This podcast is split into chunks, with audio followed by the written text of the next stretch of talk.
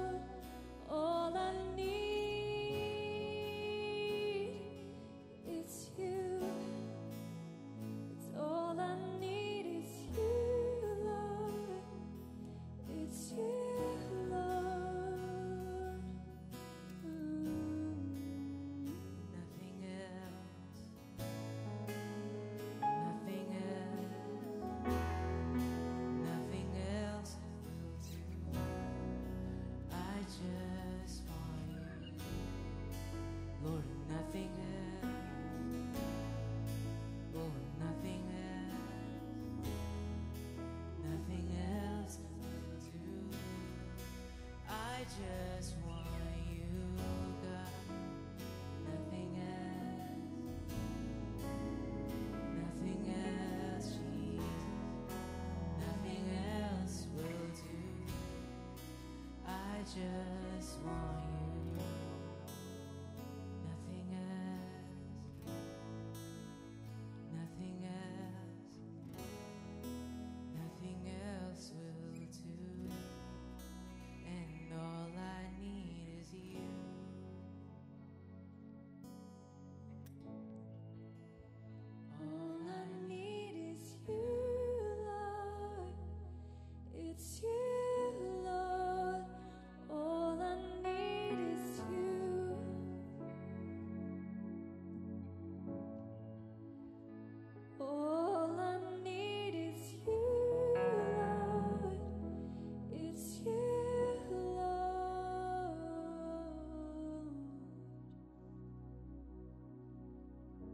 Jesus, all that we need is you.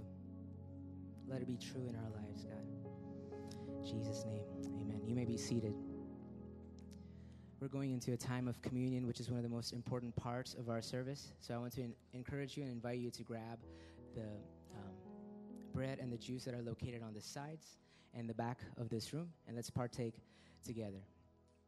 The Bible says the night when Jesus was betrayed, he took the bread, he took the cup, and he gave thanks to his Father, and he said, This is my body, and this is my blood.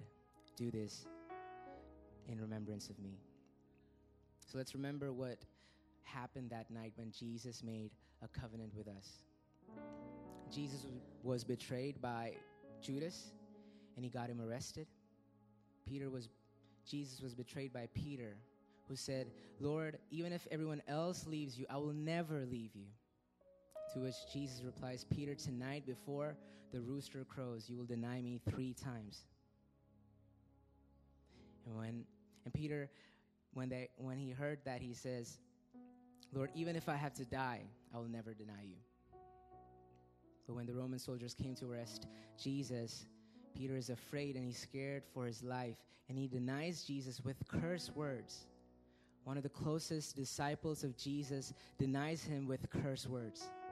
The same night Jesus was betrayed, he makes a covenant with you and me and the disciples. The scripture says, while we were yet sinners, Christ died for us. Jesus made a covenant with us. Jesus died for us because he loves us so deeply. And after he made a covenant with us and with the disciples, especially on that night, the first thing Jesus does is that he washes the feet of the disciples. He washes the feet of Judas, who was going to betray him. He washes the feet of Peter, who was going to deny him with curse words. Jesus is setting an incredible example of love and humility for us today. And so, communion causes us to remember the love of Christ. Communion causes us to remember to love when it's hard to love, to forgive when it's hard to forgive. Communion causes us to remember to love like Jesus loved Judas, love like Jesus loved Peter. So let's think about that this morning. Let's all stand together and let's pray. Jesus, we thank you for your love. We thank you, Jesus, for the way you have loved us, the way you loved Peter and Judas, God. I pray that you give us the same heart, you give us the same mind, Lord, to wash each other's feet, Lord. And I pray, God, for a revelation of your love to come upon the body of Christ this morning at Grace Community Church. Lord, we want to know how to love like you loved, Lord. I give you thanks and we give you praise. In Jesus' name, amen. You may eat and drink together.